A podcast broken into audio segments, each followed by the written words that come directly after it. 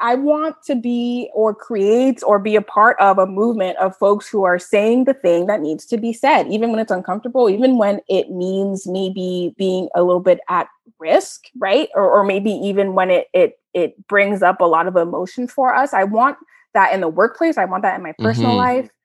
To me, that's the goal.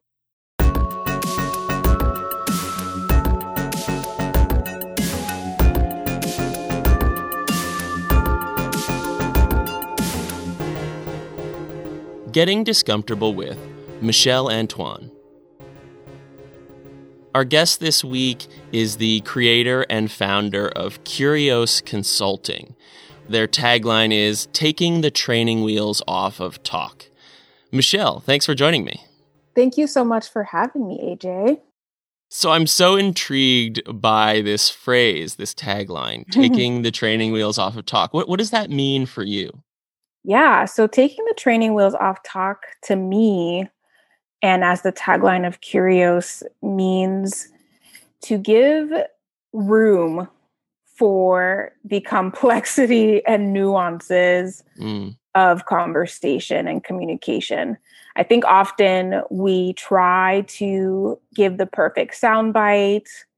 We try to package what we feel, what we mean, uh, what we care to say. And that's in the workplace and in our personal lives in such a way that it kind of dilutes it and removes true meaning and, and mm-hmm. true, mm-hmm. maybe uh, discomfort from mm-hmm. the pun intended, uh, from yeah. the really kind of meaty, textured thing. And taking the training wheels to me means kind of reintroducing and providing an opportunity for us to kind of not be so careful like i think mm. train i think of training wheels as you know like you you put them on on a bike uh typically when you're a kid and you are just you know you need them to like keep steady and i think we start to need we we need to start learning how to balance kind of all of the varying nuances of communication in such a way that we're not afraid of falling. Falling is okay, you can get back up. Mm-hmm. So that's kind of the the the metaphor there. I mean, I resonate with your mission so much. Like it's it's so connected and juicy for me to all the things that that I love, and I think that that's such an important point that you can make a mistake in conversation and that in fact that can be a better conversation mm-hmm. in a mm-hmm. way is that right yeah exactly and i mean you know just to keep it to the bike metaphor because i actually don't think i've ever thank you for asking i've, I've explained this before but i don't think i've ever shared it with the bike metaphor so vividly like right mm. at the mm. tip of my brain and I think when we fall off bikes as kids, I mean, we learn a lot from that fall. And, you know, if if we're gonna get like meta about this, I mean, there's it's very cliche, I guess, to talk about like get back up when you fall and, you know, um the kind of uh, resilience that that teaches us. But I think that we don't practice that resilience often enough in communication and interactions with each other. We kind of assume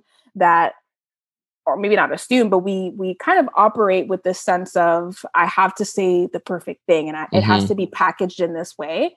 And I just don't think that's very realistic. So I, I'm curious is really about moving away from that and and and trying really hard to focus on what we can learn, even if we don't have the training wheels on. Mm-hmm. Mm-hmm. I love that because, of course, shame is so connected to mm-hmm. making a mistake, and and shame is saying don't make a mistake, and that becomes perfectionism.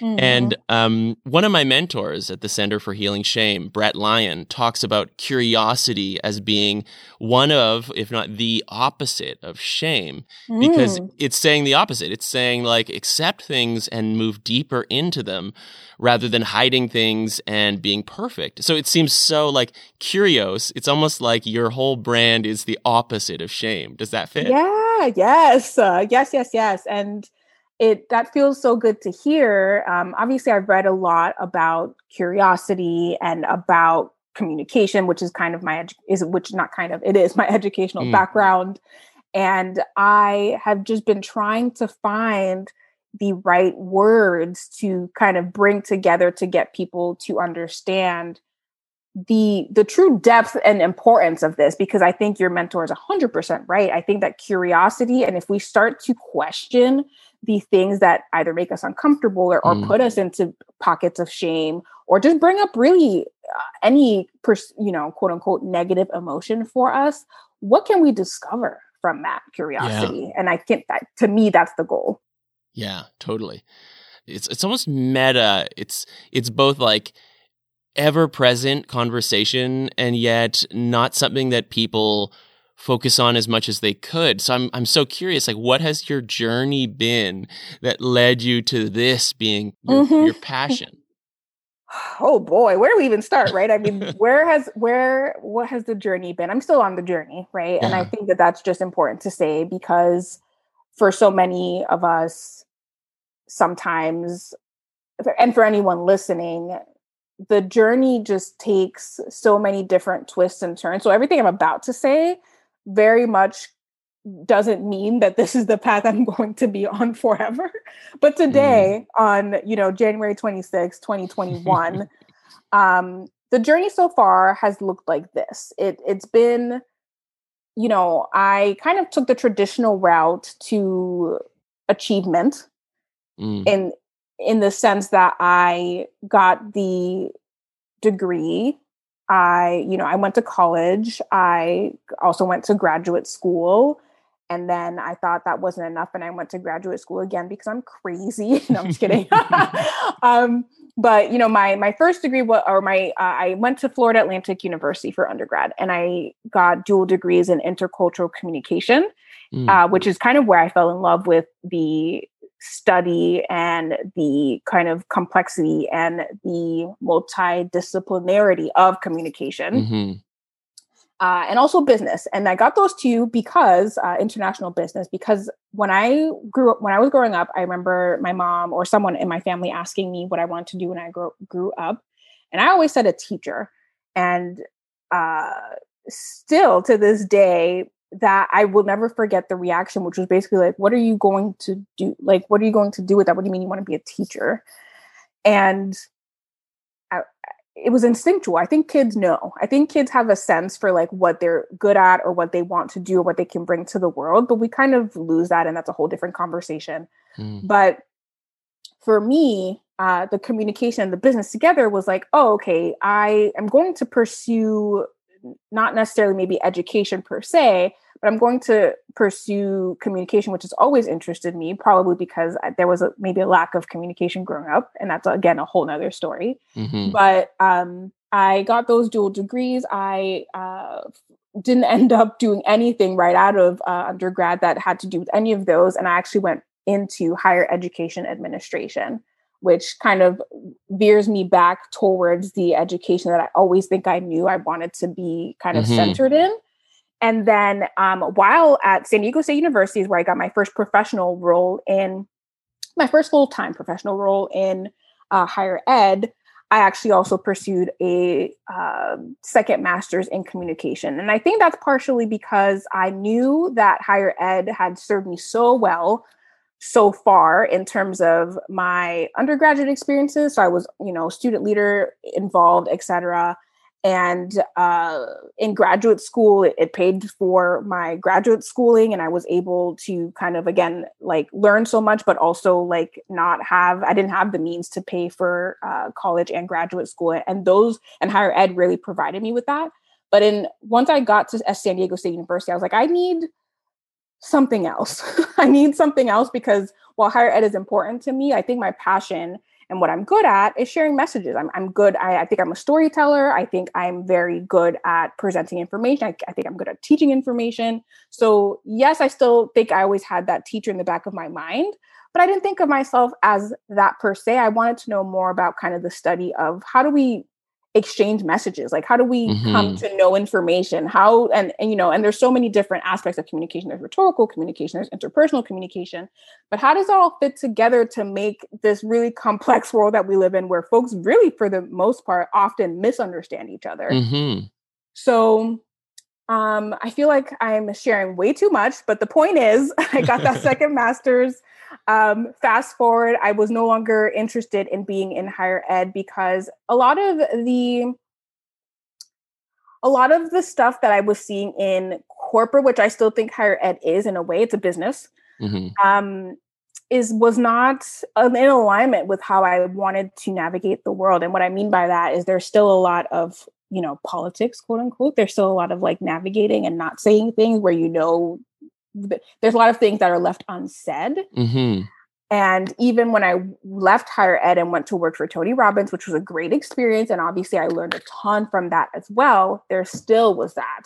So I was like, no, I was like, mm-hmm. I need, I, I, want to be or create or be a part of a movement of folks who are saying the thing that needs to be said, even when it's uncomfortable, even when mm-hmm. it, even when it means maybe being a little bit at risk, right? Or, or maybe even when it it it brings up a lot of emotion for us. I want that in the workplace. I want that in my personal mm-hmm. life.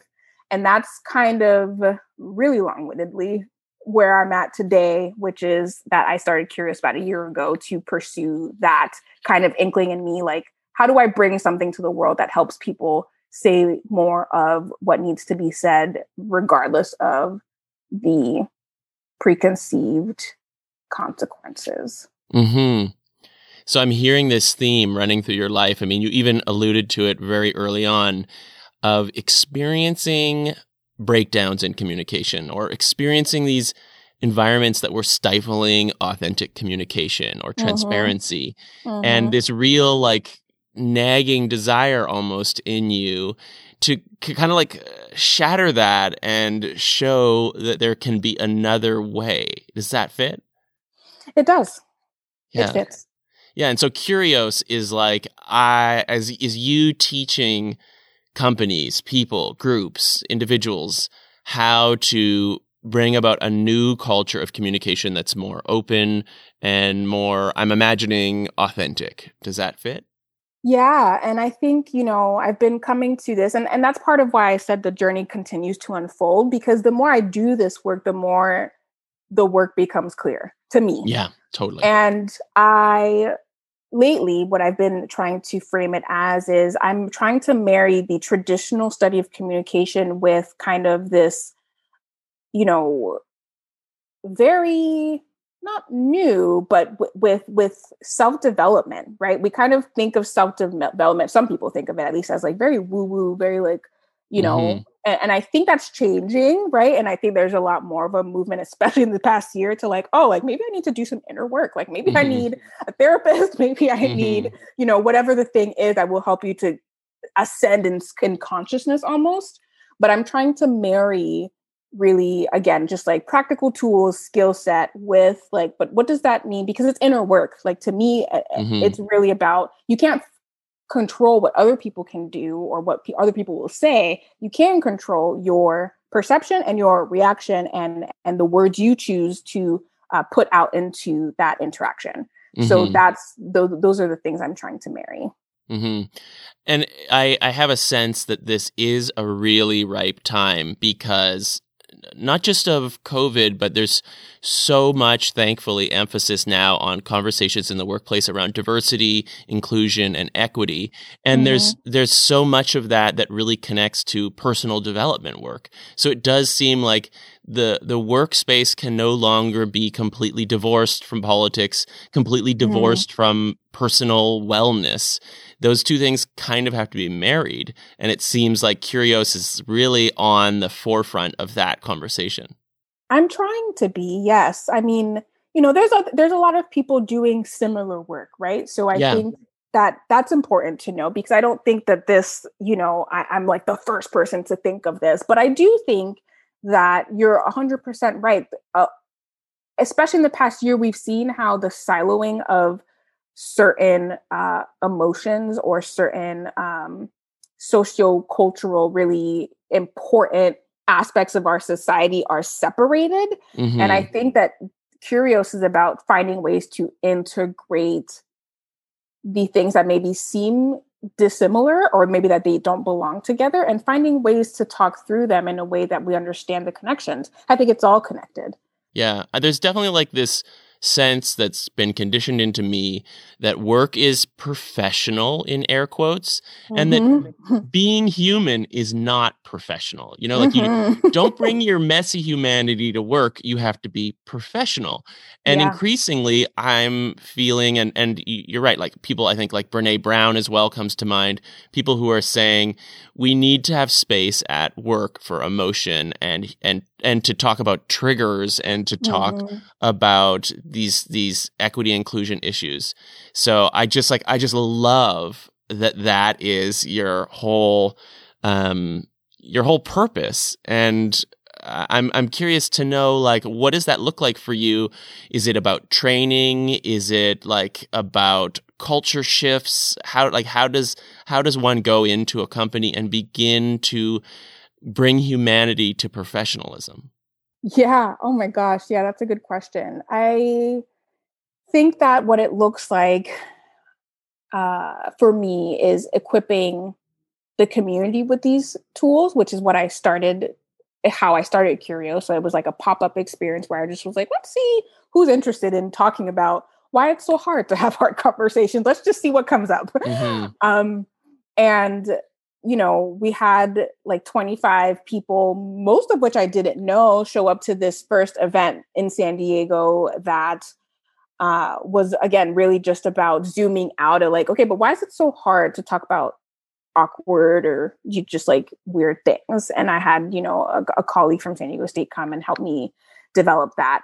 And people are wanting this. So, mm-hmm. and, and I think that often we we focus on the workplace because the workplace is where we've spent so much of our time it's you know once you get to work working age like you spend most of your time at work which is insane which is so it's important to bring into the workplace mm-hmm. but we forget that every day like in our everyday personal lives and again it's about marrying the two there's so much conversation that needs to be had about mm-hmm. well what is how is my personal life maybe even in, informing the way i show up at work and especially as you mentioned like if people think of their personal and their professional work as separate i think that's dangerous um, mm. um, or their professional let me rephrase their personal and professional self as different. yeah yeah.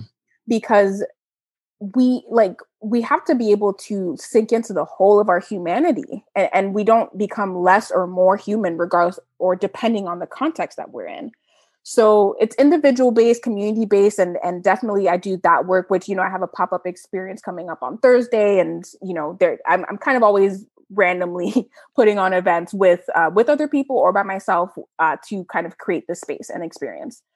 But mm-hmm. um, in the workplace, what it looks like is definitely consulting.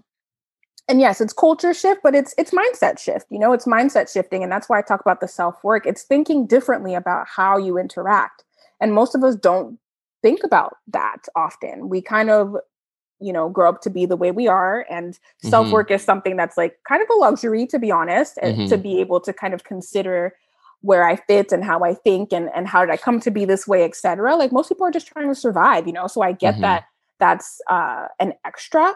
But in the workplace, especially, I go into teams and support conversations that allow for let's explore this together, right? So maybe you don't have time to do it in your personal life because again you have three kids and you know you're just trying to like make it happen most of the time. Mm-hmm. but in this workspace environment where you're spending most of your time how do you have conversation that matter? How do you lean into your emotions when conflict arises? How do you communicate in such a way where you're not only understanding where you're coming from but you're really trying to connect the dots of where this other person is coming from to find some kind of middle ground?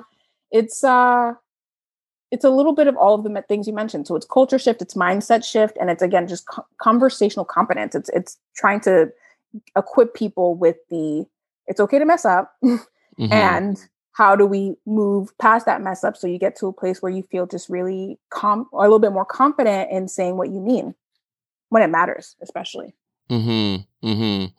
Yeah, I wonder how you you know in terms of what you can and cannot talk about at an office. There definitely seems like there there are still topics that uh, I'm imagining a company is saying, "Well, this is not part of our value system, so we're gonna yeah. we're gonna you know." yeah. So it's like I I'm imagining that there's a delicate balance there of a company choosing certain values about or certain boundaries i guess like we're you know we're maybe yeah. sex is not going to be a topic that's comfortable here but we do yeah. really want to promote like honest sharing and stuff like that so i wonder how that plays into your thinking so that's so interesting you say that because i was just sharing um, so for example um, and that's why to me the community aspect is so important and especially so that i can s- stay authentic to why I want to do this. I want to talk about porn yeah. and I want to talk about poop. Yeah. I want to talk about the th- again the things that we've kind of put in corners of our society that we're not really supposed to share. Yeah, openly. me too. Let's talk you know? about it. Yeah. like I want to talk those about those weird things in the yeah. workplace. Do I want to host an event that you know I hosted an event last February that was entitled Porn and Puppets. And it was about, you know, sex education and uh, ethical porn con- consumption and what that means for some folks. Um, no, like maybe not because you, what you don't want, right? And there is kind of a, a, a this, this idea of, uh, how far how far do we want to deviate from the professional environment? I definitely that's think that's a fair question. Mm. So the community aspect of Curios is important to me because I want I still want to be able to talk about those things. I still want to be able to talk about the things that everyone does. Everyone has sex, everyone poops. mm-hmm. um, everyone, you know, does does certain things that we assign a lot of shame to, but how do we talk about those things in a way that's curiosity driven, uh, with a with, with consciousness and really being conscious of where we're coming from. Um, but in the workplace, I think that, you know, what we need to be better at is the emotional relationship we have with each other. And I think that for me, that's what I bring into, or that's what I've I've been bringing into teams and organizations is really curating experiences. So let's say a team, uh, not so for example, I had a client recently. Their team was struggling with um, intergenerational work. Is is is kind of a part of the deal. So you have different generations working together mm-hmm. that have very different ways of uh, navigating communication, especially with technology being as prevalent as it is now, and older generation not so much. So, how do you come to a space where you have to work together? Your work is interdependent, but you kind of view communication very differently. And I curated an experience for them. Uh, it was like a two session workshop where we essentially explored certain tools, certain um, practices they can use to do some inner work about, again, as I shared earlier, how did I get to here? Like, what feelings do I have about this department? Why don't I feel psychologically safe here? Why don't I feel like I can say the, the thing I mean? But also, uh, is that reflective of reality right because often we have these perspectives about communication about what's you know a supervisor from a different generation has to say et cetera mm-hmm. but we're mm-hmm. not really understanding our perspective or where our perspective come from comes from and we're really just judging outwardly um, and it's a balance it's a really delicate balance because some things need to be uh, addressed and held accountable for but other things and I, i'd argue most things we need to look within to figure out what our impact is in the conversational environment. So mm. It's it's I feel like I'm talking like big and hopefully you're following me, but to mm-hmm. me like I'm trying to bring it down to okay, so little exercises, something something as simple as writing down a conflict that you're having with someone. What is your inner dialogue about this other person as you're interacting with them? why is that helpful or harmful to what you're the message you're trying to share with them etc mm-hmm. and i mm-hmm. think that i'm trying to kind of whittle it down so they can understand that yes that part is important the accountability is important if if something's you know happened that needs to be addressed but where you're coming from is a lot of where the work needs to happen. Hmm it does seem so important these internal stories, interpretations, uh, kind of gut reactions that we have color reality so profoundly, but we don't yeah. always see that. Yeah. And so we're kind of, it's like projection essentially, where mm-hmm. we're like, oh, well, this person's definitely saying X. Mm-hmm. But then if we don't do the work of saying, hey, are you saying X? exactly. We and might, asking. Yeah, we might not know that actually that's completely our addition to the conversation. That sounds right. like similar kind of territory to what you're talking about. Is that right? Yeah, exactly.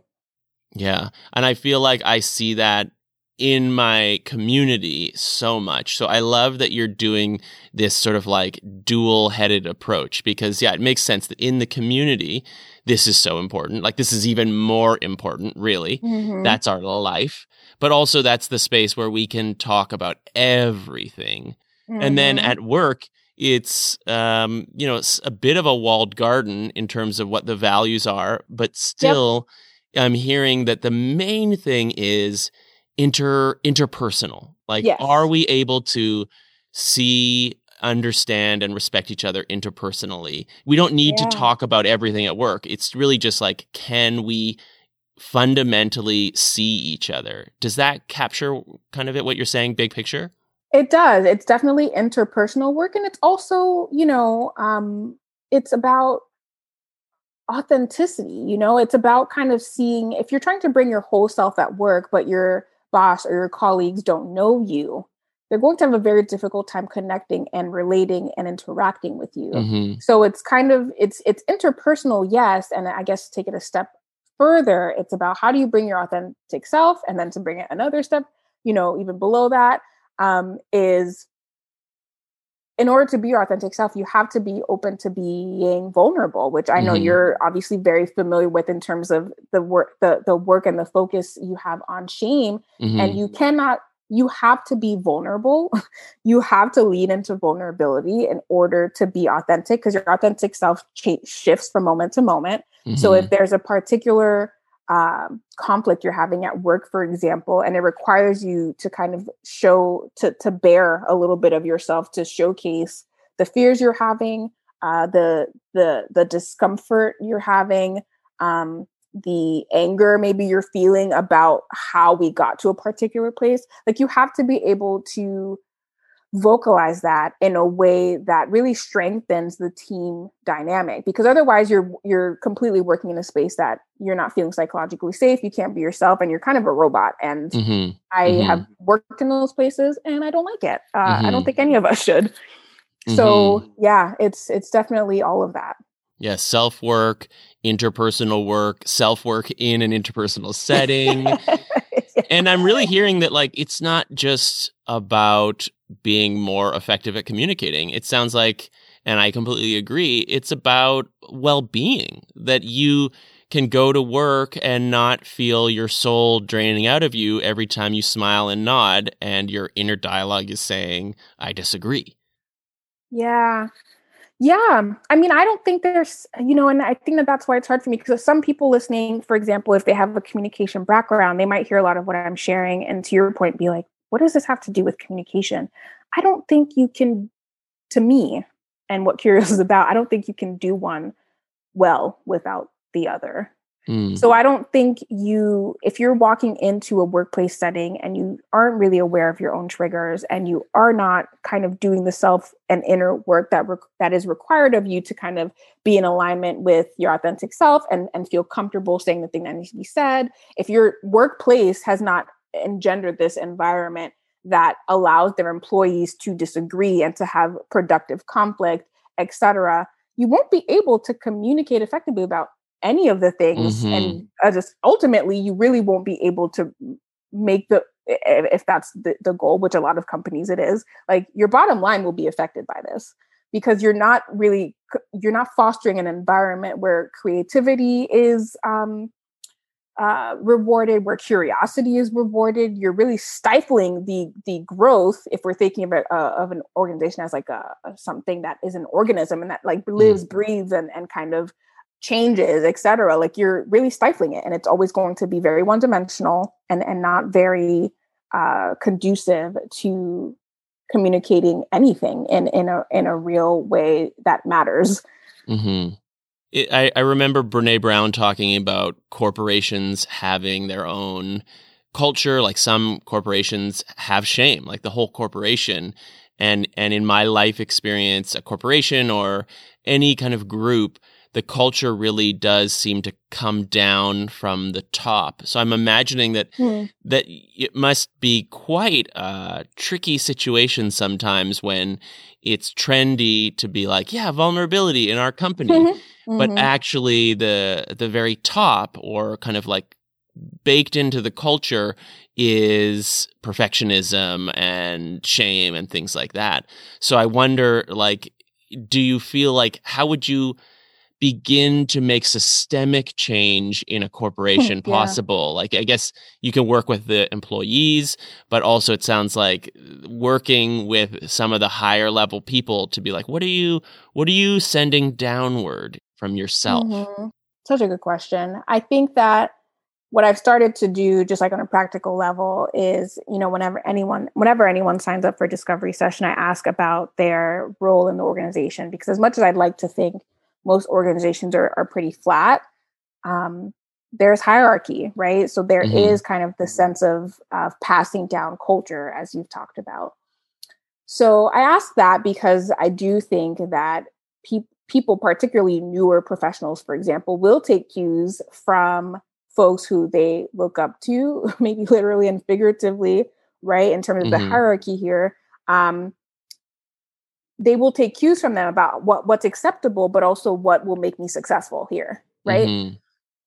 So um, there's definitely that that's challenging because sometimes the folks who are higher up don't necessarily see the need for this, but they've again they've also learned it from other people mm-hmm. right like it, it's it's very it's a continuum so totally. and it's a cycle so yeah. they just been they got successful because they witnessed oh this is how i'm successful this is how i got here so you know to your to your question i think that what i try to focus on is yes trying to incorporate as many of like higher ups or the folks with power the folks who are make the decision makers in a particular environment but I also think that if I cannot, because sometimes I can't, depending on, you know, I can't force anyone, right?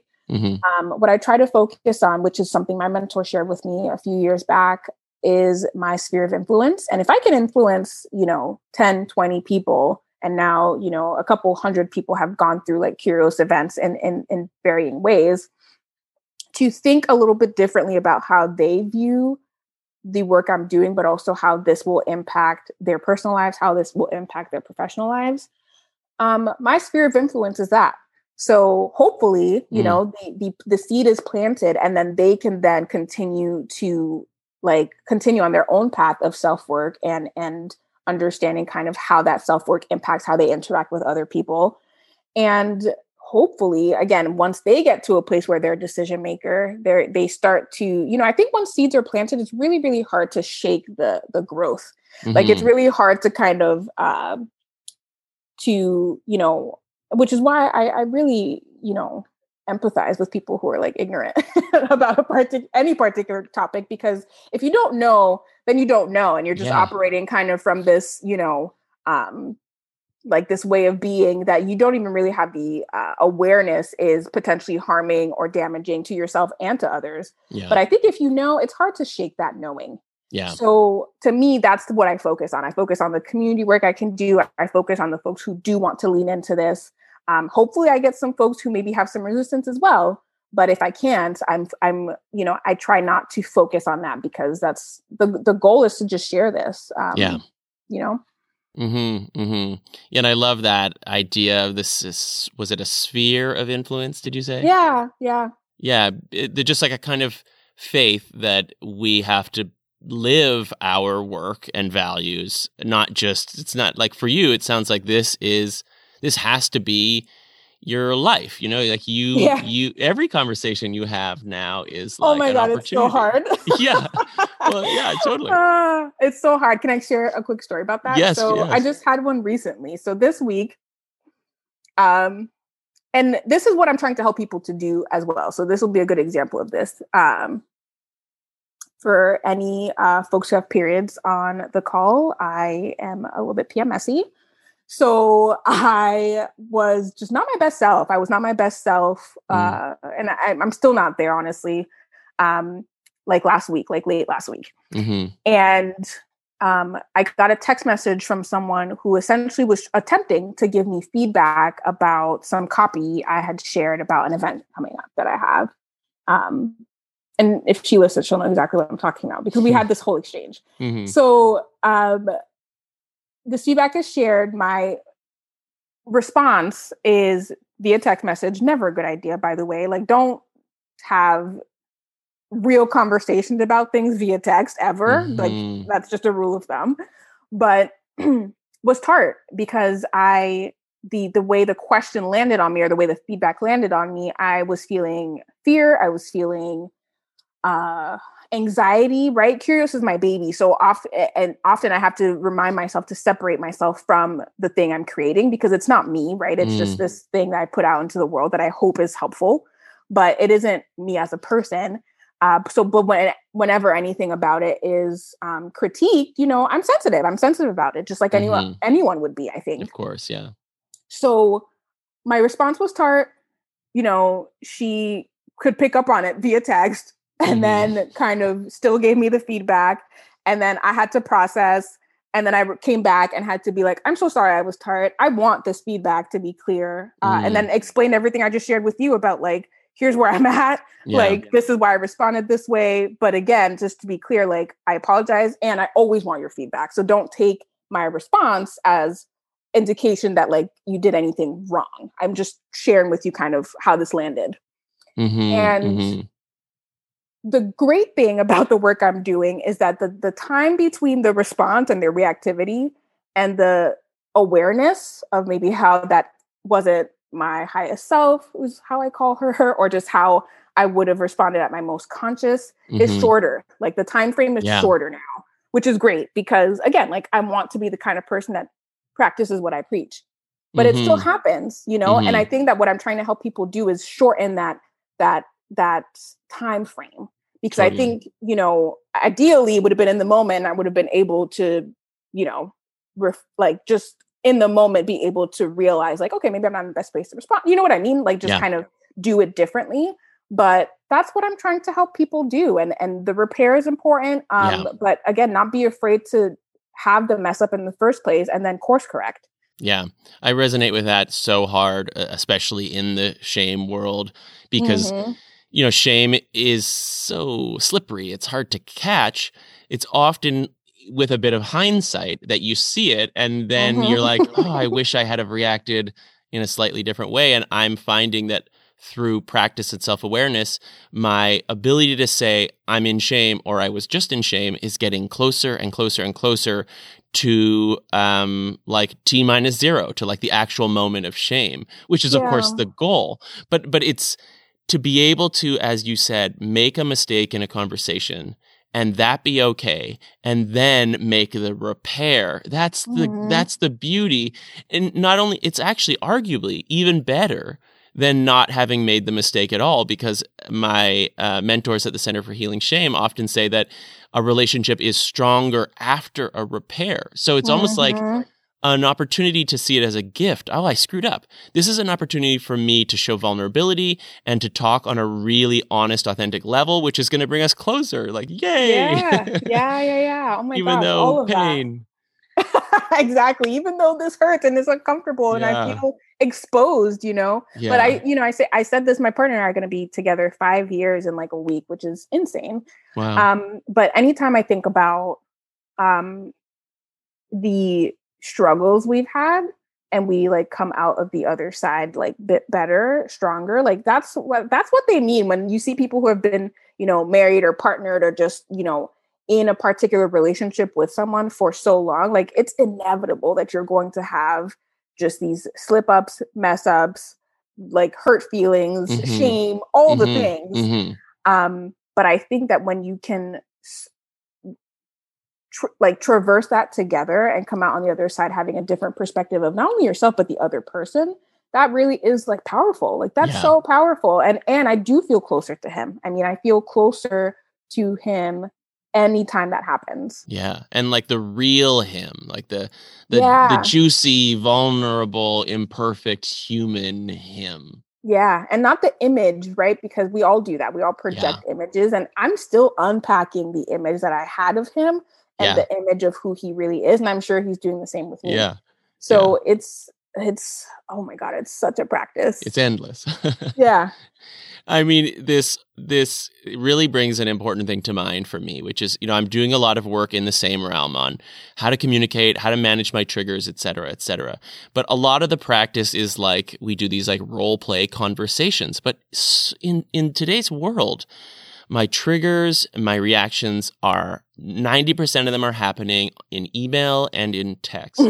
so that to me, like, mm-hmm. and I don't know if this is something that you cover or not, but it seems to me like there's almost a whole new line of thought for like, how do we mediate authenticity, trigger, vulnerability through the digital medium where there's just so much room for misinterpretation and, and not picking up on, you know, subtle bodily and tonality cues. It's so mm-hmm. easy to misconstrue. I wonder, is this something that you've been thinking about incorporating into your practice? Yeah, I have been thinking about that. And what's interesting about what you just shared is that, you know, you would maybe not you, but like I think a person might think that communicating via text or via email is much more simple. Mm-hmm. Um, but I do think that there's something about, and I haven't done enough like research or, or, or looked into this enough, but I think that there's something about you seeing the words that are written and that like encode differently for us in terms of messaging than like if you're hearing a voice etc yeah. both are nuanced right like because even if you're seeing someone and there's a great book talking with strangers that i reference all the time because i definitely think it it inspired me to like it, at the beginning of Curios especially in terms of what i was doing we all have these ideas of in person for example if you and i are looking at each other i have an idea of what it looks like to be sad mm-hmm. angry uh, frustrated, like, you know, and a lot of those ideas um, Malcolm Gladwell shares in that book uh, that it's, you know, kind of rooted in this very false media influenced um, idea that our emotions are always always show up in a very specific way on our face mm, mm. and they mm. don't Mm. It, they're nuanced, right? Mm, like mm-hmm. they're nuanced by culture, they're nuanced by gender, mm-hmm. they're nuanced by so many different things. So even if I think like, oh, he seems a little frustrated, or he seems a little bit mad, or for example, I uh, have been told in the past that I have a resting bitch face. I mm. kind of like, uh, I mean, that's a whole nother conversation. But anyway, right. so um, if that's true, right? Like they might assume that I'm mad or unapproachable or yeah. angry or whatever. Um, and in written word, while there isn't those uh, facial cues that you still might misread, you're not getting anything at all. So your brain almost has even even more room based on the stories you have of the person you're emailing with or texting with, based on your perception of the thing you're communicating about. But like you know, so many things, almost more things to kind of pull from mm-hmm, mm-hmm. Uh, to add to what's going on outside of the words they actually wrote. Yeah, well, it's like you have less things, but therefore more interpretation to do. Yes, yes. Of? Yeah. I, I, I, mean, that's what I'm thinking, just because I think you're 100% right. There's so much room, even in the text and the email format, to be triggered and to just yeah. fi- try to figure out, like, does this mean what I think it means? Do Are they saying exactly this, or does this mean something else? Um, are they mad at me? Are they not? Yeah. yes. I don't have a great answer. I think it's all part of why asking, like you said earlier, and being curious about the thing, right? And that's the courage part of my work, right? Yeah. Like I have three principles. I have curiosity, consciousness, and courage. Because courage is where the kind of rubber meets the road. And yes. obviously, my work is very inspired by Brené Brown and her work on courage and vulnerability. Yeah. Like asking the question that needs to be asked if we're unsure or if we're feeling triggered is where we like that's the only way to remedy something like that yeah um and it's it's challenging it's yeah. that that one is there's no silver bullet aside from the more you do it the easier it becomes yeah and i and i think that Brené's a great um teacher that like courage doesn't feel good. In in my experience it's like you know she talks about vulnerability as courage. And for me like it's like discomfort sitting in discomfort is courage or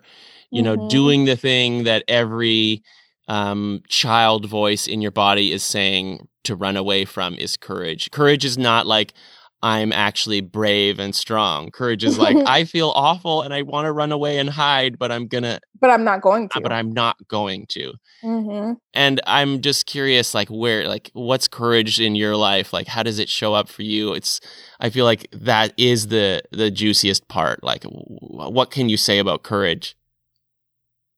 that it's challenging and mm-hmm. that um like I said, I think the more I do it, the more I see the value. Yeah. I think it's okay, one of those yeah. things that the more you talk like you talk about it and it's like that sounds cool, but like sometimes it's easier to do X. And I think that that's true, but at least especially in the past year I've found that when I say there's a liberation that happens. Yeah, yeah. That it doesn't mean it always feels good right after, but there is a liberation that happens when you step into the limelight, which I think is what kind of courage is. Like everybody's looking and like you feel really sweaty, like I'm going to say or do the wrong thing, but you say it. Um, and then you feel like free. like yeah. you feel like, oh, I didn't die. Uh, if this person hates me for my truth that I just shared, well, that's a lesson that I am happy I know now. Like that, mm-hmm. I, I, now have a lot of information about what I, how I do and do not want to interact with this person, right? Or like mm-hmm. what they, mm-hmm. or or just how I can and or cannot interact. Um, and I feel lighter. I feel lighter each time I really step into my courage. Um, and totally. I feel more like like just more whole, if that makes sense. Yeah, it doesn't totally. feel like I'm fragmenting myself. Totally. Yeah. Yeah. I, I resonate with that so much. Like there's this line and and shame and fear are saying, don't cross that line, don't cross that line. Mm-hmm. On the mm-hmm. other side of that line is disconnection, rejection, pain, like all this stuff. Mm-hmm. And so, like, it's so hard to cross the line and it's so uncomfortable. But then every time I do it, I get to the other side and I'm like, wait, there's not that much rejection. Yeah. like, this is fine. So it's like, just as you said, it's like I'm, I'm reconditioning my body so that it's like, doesn't fear that line as much anymore because it's convinced gradually. Like, remember, we stepped over that line big time the other day and it worked out well. Mm-hmm. So yeah, it really is like kind of like training almost. It is. Our brains are crazy. Our brain just like retains so much information. And I use, you know, that that word crazy in jest because I, I, I don't mean to like, you know, use it in like the derogatory way. But it's yeah. just like there's just so much um happening and so much information that we're pulling from that we are and aren't conscious of. So my partner always makes fun of me because like if we go to like the beach or something and the water here on the west coast is very cold most of the time. And i remember i will never forget this one time where i was freaking out in my head just like oh my gosh like it's gonna be so cold. I'm so nervous. Like it just was i like my whole my body yeah. my brain like my just the bodily reaction i was having to this anxiety about how like cold the water was going to be is just out of this world. And then as soon as i put my feet in the water i was like oh this is fine. This feels good actually. Yeah. And it's like we do that with so many things. We yeah. do that with so many um, different aspects of of life and i always have to remind myself it's probably going to be fine. Yeah yeah. Like most of this anxiety that you're feeling is self-imposed. Yeah. Uh, most of the shame that you're feeling is self-inflicted. Yeah. Uh, and maybe practice thinking maybe it's going to be fine. Like mm-hmm. and and that's again it, it's the practice it's a practice in kind of doing it in strengthening those parts of our muscles mm-hmm, our brain mm-hmm, muscles mm-hmm. and then eventually your body's like i can't wait to get in that water because yeah. i've gradually learned that it feels relieving actually and and it's and that story like it it, it goes right back to you know you talking about the way what we're thinking in our head versus what we're saying out loud to the people that we're trying to communicate with. And it does seem like whatever it is that we're thinking behind the scenes is coloring that reality. It's coloring mm-hmm. what we think mm-hmm. of that other person. It's coloring what we think of the ocean. Mm-hmm. So we mm-hmm. want to, we want to really like externalize it and check it out and be like, is this true? Like, yes. is this actually what's happening? Yeah. And then, and then I think eventually get to a point where we've like really aligned such that like what we're saying and doing is the same as what we're thinking behind the scenes. It's like this, like that's maybe that wholeness that you talked about. Does that resonate with you? It does resonate with me. And I think it's about distinguishing, I guess, to simplify it even further, it's just distinguishing the feelings from the facts. Yeah. And that's why curiosity is so important here because often we, you know, have people who are like, I'm real. I say what I think all the time. And I was just talking about this because we're, you know, planning an event around authenticity. And that's fine. that's fine to be real and to, you know, have like, you know, uh, feel that that is like, you know, like your badge of honor to like be real and say what you think. But often a lot of people use that to be assholes. Yeah. Um, and to be very reactive. And I guess I challenge anyone listening to always find ways to distinguish and be curious about okay, is this fact or is this feeling? Did, did they do this or am I feeling this because of X, Y, and Z? You know, insert trauma here. mm-hmm, mm-hmm. um, and because there is a distinguishing, there's there's something very important about not confusing authenticity for like shock factor almost or or just you know saying the hard thing because you think it's like everyone's thinking it. And again like that's there's a place for that but i i think that compassionate or or where's the compassion or empathy in the authenticity that you're trying to share all the time? Because it's mm-hmm. it's not as it's not as black and white as as we try to make it. Yeah exactly. Like it's great the people who have that courage to just be like this is my truth but I think the key there, just as you're saying, it's like, well, that's your truth, mm-hmm. not maybe the truth. And if it mm-hmm. if it is constantly being forced onto other people, that's that can be really oppressive, like liberating yes. for them, but oppressive for everyone else. And yes, exactly. Sort of an opportunity for all of us to meet in the middle and be like, I don't even know if this is true, but this is what's coming up for me, and I just want to be clear about it this is this is what I'm feeling and interpreting. Maybe it's not even true for you. Yeah. And and I, you know, I want more of the courage to say stuff.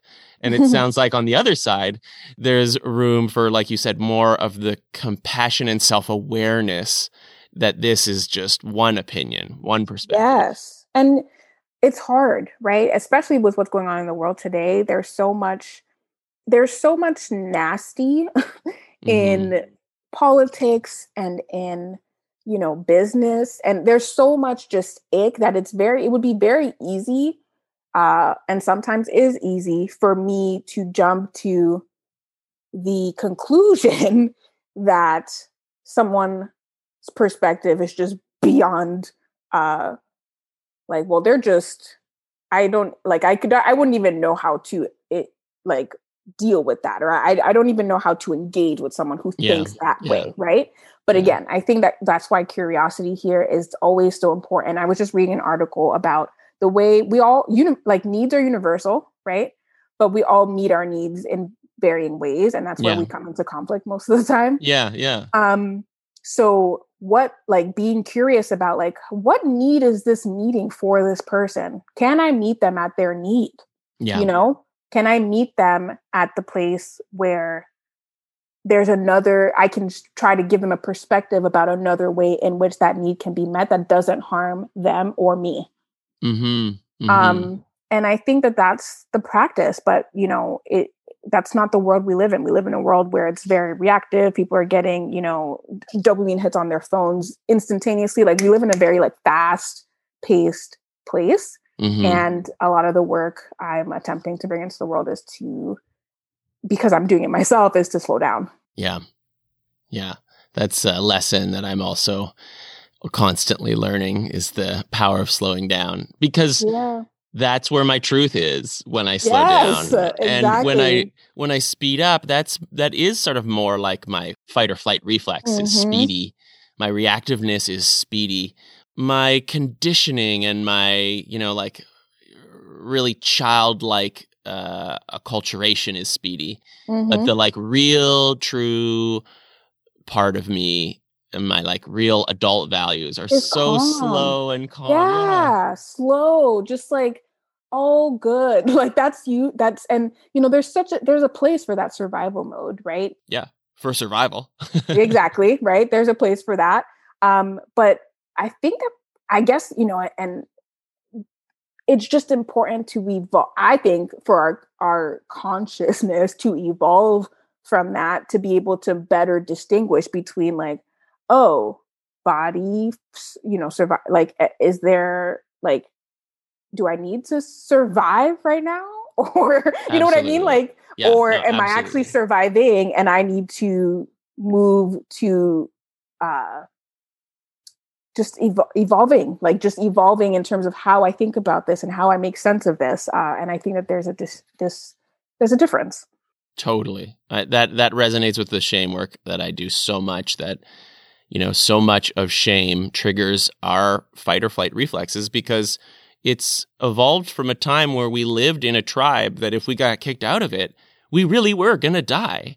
Mm-hmm. and now we live in this totally different world so it really does seem like we need that education that says, hey, you know, um, disagreeing with someone at work doesn't mean you're going to get kicked out and die per se. There's mm-hmm. like ways to do that that are respectful and compassionate and that will actually help you and them and the company to be more in sync. So like, and that's what I feel like is sort of the promise of your work, which is what I love. Yeah, it's a big promise. And I definitely, you know, again, I'm not I'm not perfect at it because I'm an imperfect being, but um, I do think that it is a practice that I think all of us could definitely gain from mm-hmm. being into. Yeah, I mean it's it's more that you see a need and you felt that need throughout your life and you're on this journey now of let's let's see if we can fix this or improve yeah. this. And so, yeah, like I, I, can see how I'm, there's like a lot of pressure on you. Like, okay, uh, Michelle, please just like solve conversation for everyone in the world now. Uh. But no, it's like, it's like I'm sort of like cheering this journey on and saying yeah. like, yeah, this is the journey that we need. And and um, I feel the same way about your work. To be clear, like I just think that like the work shame shame is such a i don't know if you saw but one of my friends commented on like our past conversation and, and said um shame wizard. I don't know if you knew where that was from. Yeah yeah. Oh okay. From big mouth. From big mouth. And it's they did such a good job. Yeah. that word shame is so loaded right with so so much like heaviness. Like even saying yeah. it like shame like yeah. Like, you know, and that show just does such a good job at kind of like putting it in like this entity and like represent like, you know, like a, a cartoon manifestation of like what yeah. shame would be. It's brilliant. And I just find that leaning into that and that's why you know i think our, our cross paths and, and why we can have this long of a conversation about all of this stuff but mm-hmm. it's so powerful to be able to navigate shame with someone else and again, I don't think most people would think that they would like that or feel good afterwards, but more of us need to be doing that. And the work you're doing is so important to as an example and also as a as an education in here's my shame you have some too mm-hmm. like let's mm-hmm. talk about it and get to the place where we shine some light in the dark corners of ourselves because we all have them. like, mm-hmm. let's not mm-hmm. pretend we don't. Like, let's, yeah. let's all have them. Let's talk about them. Yeah. And it feels great when you like shine that light and you both kind of see the same thing in your corners. Like, there's just something so joyful about yeah being joined in that. Um, like being normal, being it's okay. It's yeah. Right. Yeah. Like you're just a human. You're a person, imperfect, yeah. just like me. yeah. Well, thank you. I appreciate that compliment. And yeah, um, yeah, it has been a long conversation. So it feels like now would be a good time to wrap it up. And I'd love to leave our listeners with a sense of like what you're doing next, where they can learn more about you. Of course, I'll put links in the show notes, but um, maybe you could walk us through what you're what's coming up. Yeah. Um, well, when I don't know when this will come up, but every month right now, the, the best way to keep up with Curios is to follow me on Instagram at Curios by Nature for any of the pop up conversations and any of the kind of uh, sign up for my newsletter on there as well um, on my website www.curiosbynature so both curios by nature. Um, and then if you're you know a decision maker or if you are a person on a team who thinks that having this kind of conversation could support your work in any way um, it could, spoiler. um, uh, signing up for a discovery session on my website is the best way to get in contact. And again, just yeah, connecting. I'm really trying to build a community. So yes, it's about the work, but it's also just about like people leaning into these kinds of conversations. So those are the ways mm-hmm. to kind of lean into the community. Yeah, and, and you like you you got these book clubs, and yeah. you had me uh, and interviewed me as part of your Thoughtful Thursdays, and you do like Sundays. So like for those who are listening, there's just like a lot of ways that you can uh, engage with this work, yeah. and um, it's like really cool. Yeah, thank you for saying that. Well, thank you so much for coming on the show and for sharing so openly and vulnerably. I really appreciate it. Thank you for having me.